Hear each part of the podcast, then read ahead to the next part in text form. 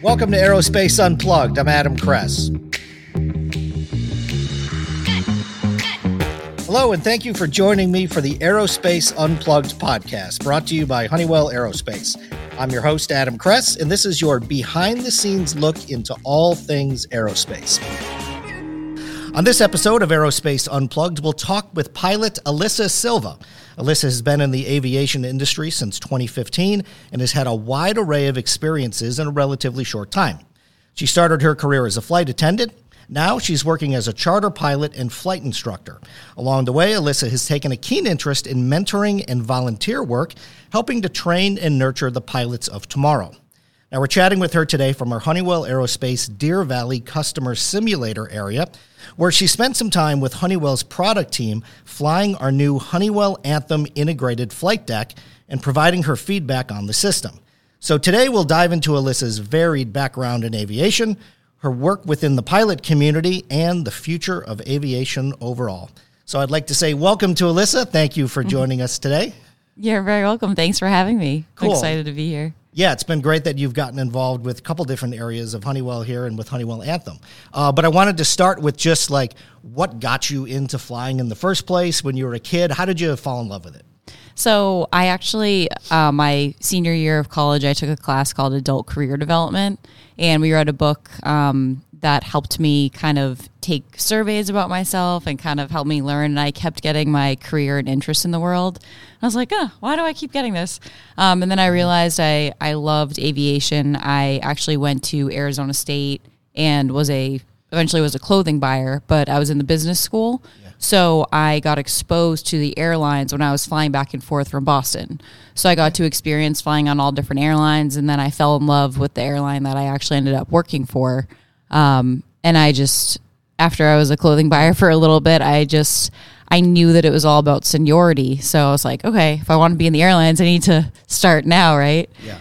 To So the so the travel bug kind of bit you. That was part of it, right? You liked going back and forth and flying and all that. Yes, that's how some people hate going to the airport and stuff. I would get super excited, and I absolutely loved it. And people, my friends were like, "What's wrong with you? I hate, I hate flying and traveling, and going to the airport." But I, you know, I always had a mm. passion for it. Yeah, it's interesting. Yeah. You kind of get like two types of people who, I don't know, some people I feel like if they travel too much, like they could grow to loathe it, you know, security and everything. But then there's other people who like can't get enough, and the more they travel, the more they just want to keep traveling. Right, And exactly, I, I tend yeah. to be more in like that second area too, right? Where it's like, there's so many places out there, right? Let's just go and explore. Yeah. So it's interesting though, a lot of the people who I talk to on the podcast, like, they have these really early formative memories of doing something with their parents or they took you know some test flight on a little plane when they were 10 but i think people get into aviation in like all sorts of different ways right and at different times. So it's interesting that it was college that kind of started for you. Um, do you remember like a specific moment or anything where you realized like yeah i'm doing this i'm going into aviation? Well, I when I was on the airlines, I would always kind of ask the flight attendants, like, "Oh, do you like your job?" Like, you know, ask them like, "What's your favorite part of your day?" Things like that. When I was commuting back and forth to school, um, and then once I was a flight attendant, um, we would let the pilots out to the restroom. We would actually switch with them. We do this whole like knock the door, the flight attendant goes in, and then when I was up in the cockpit, I was just fascinated by the cockpit. So um, once I got in the airlines, I just I loved being up there. okay Yeah. Very cool. um, so, t- tell me about like how your career actually got started. What did you actually have to do to start to? th- Your first stop was as a flight attendant, right? Yes. So um, when I was a flight attendant, um, I, I did that for about a year, and then I was a Well, just just to back up real quick. Sure. Someone out there wants to become a flight attendant. What do they do? Um, well, first, the very first thing is I would recommend seeing wh- where you live and then what airline has the bases that are where you live. Because of a lot of people that I worked with actually um, lived in LA or even Phoenix and would fly. So commuting for a flight attendant or a pilot is not driving; it's flying. So they would fly across the country to go to work. So the very first thing I would do, um, as if you wanted to become a flight attendant, is see which airline has the domiciles of where you live, because commuting to work is no fun. So, for example, you know, if you're a Boston-based flight attendant, you'd probably want JetBlue. That's just yeah. Um, and then see what airline, and then try to connect with people in that airlines via LinkedIn or who you know or friends, um, and try to work through that way. Okay. So then, what was your path then? Uh, how did you transition from flight attendant uh, to pilot, and then even instructor now? So when I was I was a flight attendant for about a year and then I transitioned into the office and was a flight attendant supervisor for 4 years where I had about 100 people on my team but we supported all of um, the airlines flight attendants at every base. Um, I became very close with the chief pilots and um, I used to say things like, "Oh, well, someday if I have a son, he's going to be a pilot." And yada yada. And they were like, "Well, why can't you be a pilot?" And I was like, oh, I guess you're right. and um, you actually brought me back to, you know, you said when there was like a particular moment on a yeah. test flight, um, one of the chief pilots actually granted me my first introductory flight. Um, you know, and at that moment I was hooked. So he actually uh, brought it was an introductory flight with myself and another flight attendant supervisor, and we got to go up um, and go to this little airport um, in Massachusetts and land on grass, and it was super fun. On like a real small plane, not a yeah, plane. yeah, super small. It was a Cessna, um, and loved it. Um, so then from the office, I took me like two years to gain the courage. The chief pilots gave me a motivational speech every day, but most of the flight schools are either in Arizona or Florida. Mm-hmm. Um, my brother was in Arizona, so I created this plan that I was going to quit my job, move across the country, live with him while I was in flight school. Okay. So made that happen. Um, went from private pilot to multi-engine instructor. Um, two years. Then I uh, was the Woman in Aviation Phoenix president.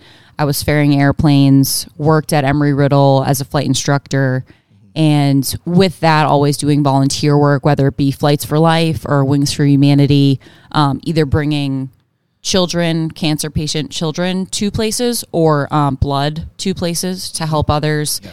And now I do the medevac and charter out of Scottsdale. Okay. And came back to Scottsdale. Looking back at, at the journey you've taken, um, and, and it sounds like maybe the biggest hurdle was just mental in yourself. But what would you yeah. say was like the toughest part to, to kind of break through? The financial ah, of yeah. not having a job, mm-hmm. over $100,000 in loans.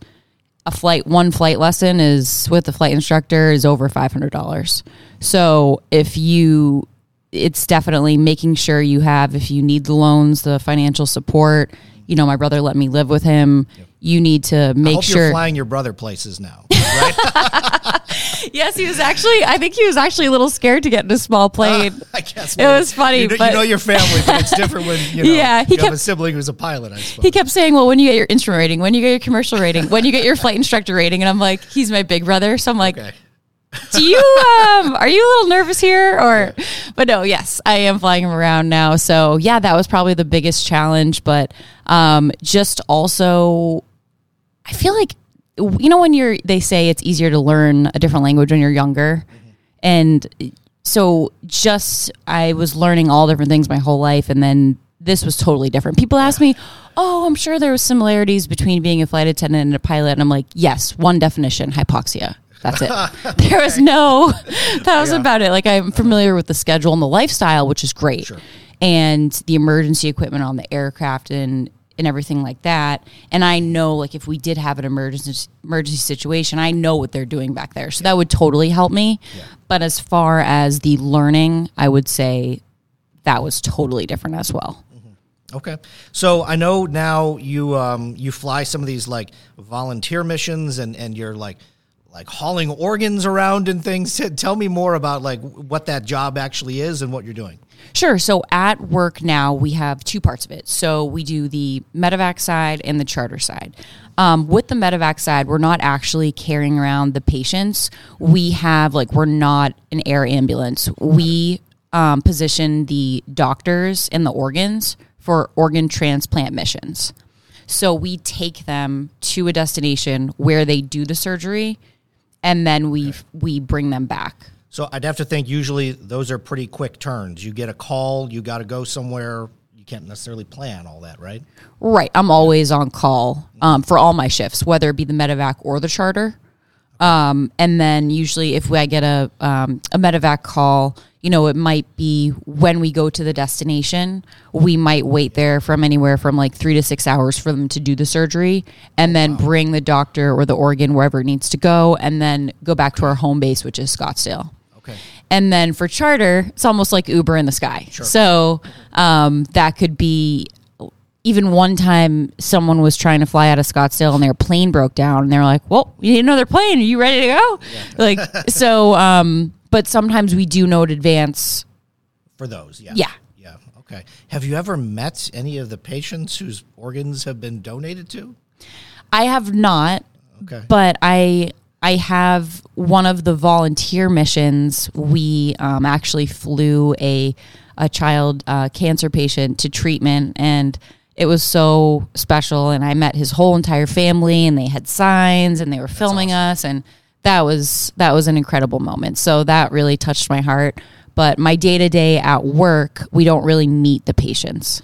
Yeah, I think people outside of aviation just assume that all of aviation is commercial travel because that's what they're used to. Right. But there's so many other like interesting jobs it seems to me for pilots and just in aviation in general and all these other sorts of charter services and medical and emergency and, and all that. So, Yeah. yeah, it's interesting. Um, so what kind of aircraft are you generally flying now then?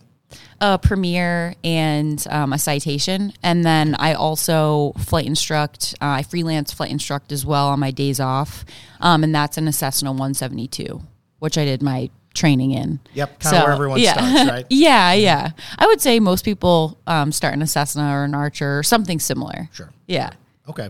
Well, I know over the past several months you've got to know um, a handful of people here at Honeywell who are working on our newest avionics, and that's Honeywell Anthem.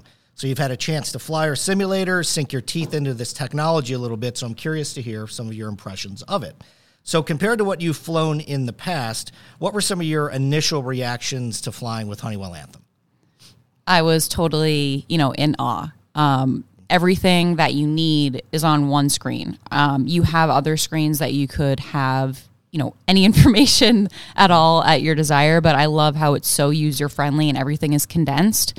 Um, right now, on one of the aircraft, I have to scan. So if you can picture this, I sit on the right side, the captain sits on the left, and everything that I need to scan or some of the things I need to scan are on his side and some are on my side. So by the time I'm done scanning, that's that's a really kind of a long scan. It should it should only be condensed on one screen. Yeah, how many different places do your eyes actually have to go when you Like do that? probably 4. So that's a as opposed to Honeywell, everything is in front of me. The captain and the first officer can see exactly the same things. Um, even in the aircraft I fly now, like the gauges are a tiny bit different. I remember being, oh, like watch your speed, and he's like, oh, well, over here it looks fine. I'm like, Yeah. okay, well, shouldn't they be the same? But um, on Honeywell, you know, we were just playing around with it again, and everything is is exactly the same, which leads to you know more increased safety in the cockpit as well. Okay. What were some of the specific features or capabilities with Anthem that stood out to you the most? I like how everything is in the correct order. So even when we were looking at like a flight plan, for example, you know, the ATIS, the flight plan um, is all kind of in order, right? So when I get in the cockpit, if we're going um, IFR, means by our instruments. I usually, ATIS means like get the weather, and then I'd pick up the flight plan. Um, I love how it automatically like syncs to your iPad. Um, Jason was saying. So if I have the flight plan already completed in my iPad, it just automatically goes in. Like everything we did today, picking up the clearance and stuff, probably took about one minute. Um, my day to day at work takes me like we get to the plane one hour before, and I'm doing it with a paper and a pencil. Very old school compared to this. Well, I, I was going to ask you, and, and you just gave one answer. How Yeah. you know, how would flying with Anthem change your job today? The paperwork, it sounds like, in the iPad, like you mentioned, is Yeah. one way. But what what are some other ways? Um, definitely more efficient. I feel like increased safety. Um, so faster safety. Um, overall, like the making sure that we have the same screens, like I was saying. So that involves safety as well. So making sure that the first officer and the captain are seeing the exact same thing. Um, overall, I think it's I think it's great.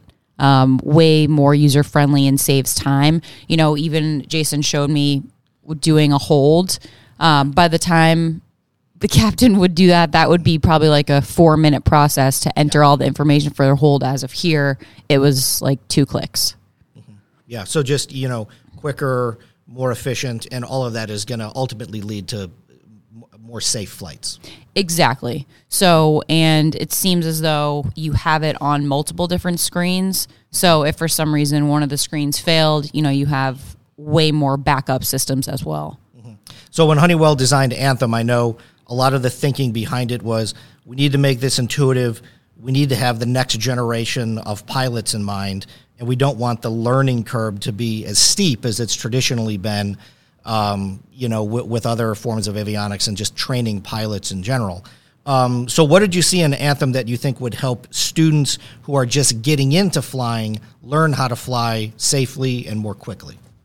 Um, I think, like you said, it would be an easier transition. I know most students probably train in, you know, a G1000, and I think that would be an easier transition. Um, I saw like how everything is touchscreen. I think that would help them transition. So it's very straightforward. You know, if you want to change the altimeter, you just press where the altimeter is and plug it in, or the altitude, for example, or the heading bug. I really like how it's touchscreen and user friendly, and you don't have to go to, you know, multiple different pages to get there. You know, even on a G1000, um, it's not touchscreen. So, like your heading bug, thing might be way over here when the heading's here, um, as opposed to Honeywell, you just tap on the heading and type in the number. Mm-hmm. Or with the smart scratch pad, if for some reason a new pilot was yeah. super lost, if they just typed in something, it would probably Honeywell is smart enough that it it understands what it's trying to type in, which is really cool. Mm-hmm. Yep. Okay, so I, I know. Um, so you said you did like some freelance flight instruction on the side. Yeah. Right. Okay. So you're dealing with you know aspiring pilots who are going to be more apt to. They're still making mistakes so that they can learn. It could be lined up on on the wrong runway. It Could be um, you know a judgment issue. But you know, getting back to making flying with Anthem as intuitive as possible during training. What are things that you see in Anthem that could help avoid some of those mistakes that aspiring pilots are making when they're um, the traffic. So I really like how the, the, the traffic on the anthem is, you know, the blue with the the line coming down, and it's like real time moving. Um, also the the geo map reference, how the aircraft is actually on the different approach plates, moving with you. Mm-hmm. Um, a lot of a lot of accidents come from you know busy practice areas. Um, collisions in the air. We have we don't have we do have ILSs, but a lot of the training that we do is at a few airports that have these certain approaches. For example, a lot of people go to Casa Grande, which is referred to as the stack. Um, so that is super congested, and each aircraft is only separated by 500 feet each. Wow. So it gets super busy in there, and there's it's got to be stress, stressful yeah, too if you're like just learning, right? Right, exactly. You're surrounded by aircraft, and the the student has the um, is under the hood, which means the foggles, so they can't see outside, right? Okay. So the flight instructor is now scanning for traffic. Helping them, making sure that you know their airspeed um, they're doing the approach correctly, everything, but also doing the radio calls and keeping it. It's a, there's a lot going on. So with Anthem, I like the traffic. Um, I also like the um, the moving map as well and how you can see your descent. So let's say, you know, for example, you said you were lined up on the wrong run- runway. It tell you wouldn't that wouldn't even be you'd be alerted immediately, right? Exactly. Yeah. That wouldn't even be something that would that would happen and if for some reason you were lined up, it Anthem would you would know right away.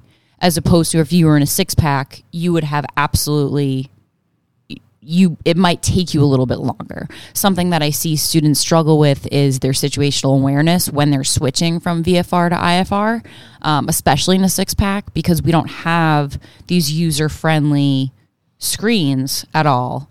Um, and let's say you forget to adjust, you know, your magnetic compass to your um, your uh, heading indicator to your compass. Now you have a deviation and you're totally off your heading.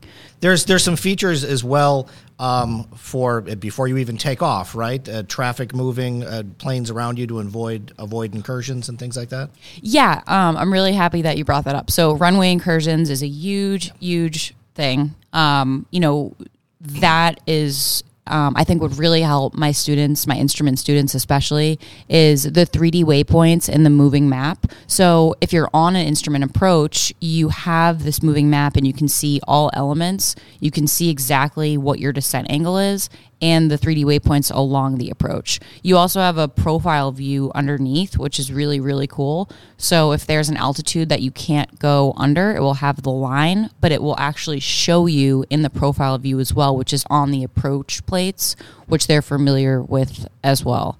And it's super, super user friendly. Um, and it really, really helps with situational awareness, which is great from transitioning to VFR to IFR. Okay, and that's something that's not available out there today. That no, I've never seen it on any other system ever. That would be super helpful. I wish I had that for my instrument rating.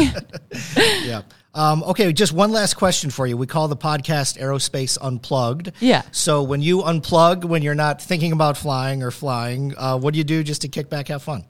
Um, I love, you know, hanging out with my family or friends. I'll probably go back to Boston, visit my family, but I also love Bikram yoga, uh, CrossFit, and working out and I have a bunch of pals there. So that's kind of like my, my social time too.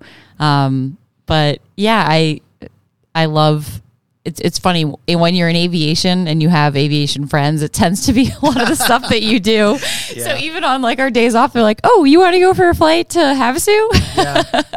but you know, it, even if we do do, I think it is important to have those times where you do a fun flight where you're not necessarily at work just to keep the balance and you know always remind yourself like why like what brought you into flying and what you love yeah. about it. Have you ever been somewhere in the world where you've taken like a really memorable fun flight like some crazy place or something? Um where like i've flown or been uh, on a plane? either. Yeah. Um like I exotic location or something yeah, well, I actually, I well, when I went to Italy with my family, it was before I went to flight school, and the pilots let me sit up in the cockpit, which was really fun.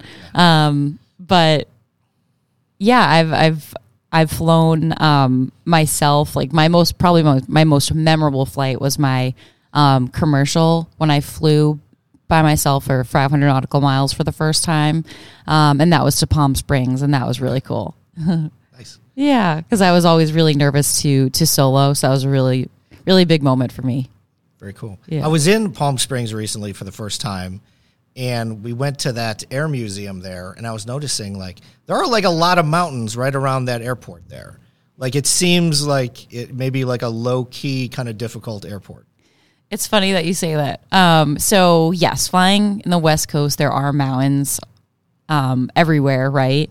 Um, I feel like Honeywell Anthem would really, really help with that because you have like the moving map and the terrain feature, which is awesome. But um, especially with pilots that aren't used to that. For example, I was ferrying an aircraft across the country with one of my girlfriends from Florida, and I noticed she was starting to not really seem right. I was like, "Hey, is everything okay?" I could tell she was kind of getting some anxiety, and she just wasn't she's like alyssa i've never flown over mountains like this. Like i are are we okay? I was like yeah we're we're at least 2000 above the mountains. We're, we're okay. Yeah. And i think you know if we were flying with something like the anthem it probably would have made her feel more comfortable because you can see exactly where you are in relation to the mountains as you're going along and you have that moving map as opposed to in a six pack or other um, avionics out there you can't see anything close to that yeah, it's interesting. I've never thought about that before, but like, yeah, yeah. If you grew up in Florida or you know Iowa and you've only ever flown there, right? Suddenly you're flying over the Rockies, right? Yeah. Whoa. So it feels a little bit different. So um, during your commercial rating, you do a long cross country solo, and I flew into Palm Springs, and there are a lot of mountains there. Um, and if I was using the Honeywell system, um, I feel as though the the synthetic vision would have really, really helped me a lot because you can see exactly where you are um, over the mountains along with the 3D waypoints. Even if there was a lot of wind, it tells you exactly how to correct for that um, and your your track vector where you're going to be and your wind correction angle. It does everything for you. So it's super super helpful. You don't have to i know some you know when we're learning about holds and wind correction stuff there's like all these calculations that um, we tell student pilots to do when they're using a six pack that is all done for you. There's you don't need to whip out your calculator in the cockpit, and it, it, it would have been awesome if I had that. Um, you know, when they set out to to create Honeywell Anthem 2, another kind of overriding goal was we want to make it fun to fly, right? Like mm. We want to make piloting as safe as possible, but also um, enjoyable and you have a wide swath of pilots from people who you know are just starting their careers to people who have been maybe commercial pilots for 30 40 years. Yeah. And how they were raised and the technology that they're used to can be wildly different. But essentially if they're a pilot they have the same job.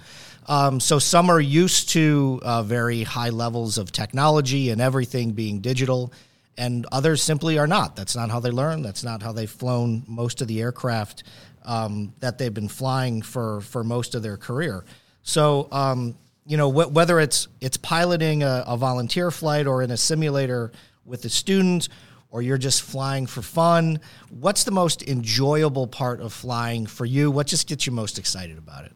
Honestly as soon as we take off you know that's just i have this little giddy feeling inside. I love it. I love i love flying. I love being up in the sky you know, I, I just love the feeling of, of flying. There's nothing like it. Like you'll never get that feeling even like on a roller coaster or anything like that. Um, being in a plane is it's something that you have to experience for sure. Definitely. Yeah. Well, what do you think is next for you in your career? You've done so much already, but like, what do you still want to do? Um, I think someday I'll go to the airlines, um, but I definitely will still um, continue to volunteer. I think that's I, I really enjoy doing that and inspiring other pilots um, and people that, you know, I, I've brought so many different flight attendants that were on my team to become a pilot today. And um, it's really amazing to see people's like success stories. And I just love that. Yeah. well, with Anthem, uh, I mean, you've seen a little bit of a glimpse of the future of what, um, you know, the, the next generation of avionics and the next generation of flight deck is going to look like. But if you if you think back to like, um, or if you think bigger to like aviation as a whole, we hear about urban air mobility, we hear about you know different types of aircraft and sustainable aviation fuel and hydrogen and things. If you were to just like try to predict the future of aviation in the next ten or twenty years, how do you think things will change like the most dramatically? Um, I think honestly, we'll just keep improving safety. Um, I feel maybe Anthem will be in every single cockpit, hopefully, because it's it's it's amazing and really really intuitive and user friendly. Um, I feel like there'll be a lot of things that will be done for us, which will be kind of cool. You know, fuel planning, um, weight and balance. You know, I don't think we'll be have. I don't think we'll have to do those things by hand anymore, which will be really awesome. Mm-hmm. All right, excellent. Yeah. Um, anything else we missed that you want to add, or you just want to make sure we touched on?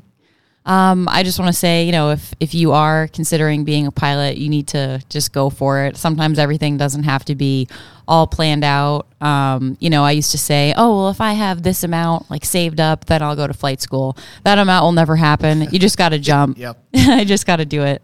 Mm-hmm. And if you ever have any inclining to do it, you should at least try. I remember I used to like look at planes flying by and think, "Oh, well, I should be flying that plane." And I told my friend that, and she was like, "That's not a normal. That's not what. that's not like a normal thought that people have.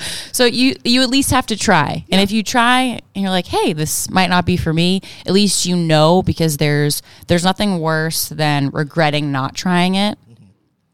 So I would definitely at least go for an intro flight and see how you like yep. it. Absolutely. Yeah. All right. Well, thank you again so much for joining us today. It was truly a pleasure. Uh, it was really interesting to hear about just your whole journey and, of course, your experience with Anthem as well. Um, and, of course, thanks again to all the listeners out there for tuning in. We'll catch you on the next episode of Aerospace Unplugged.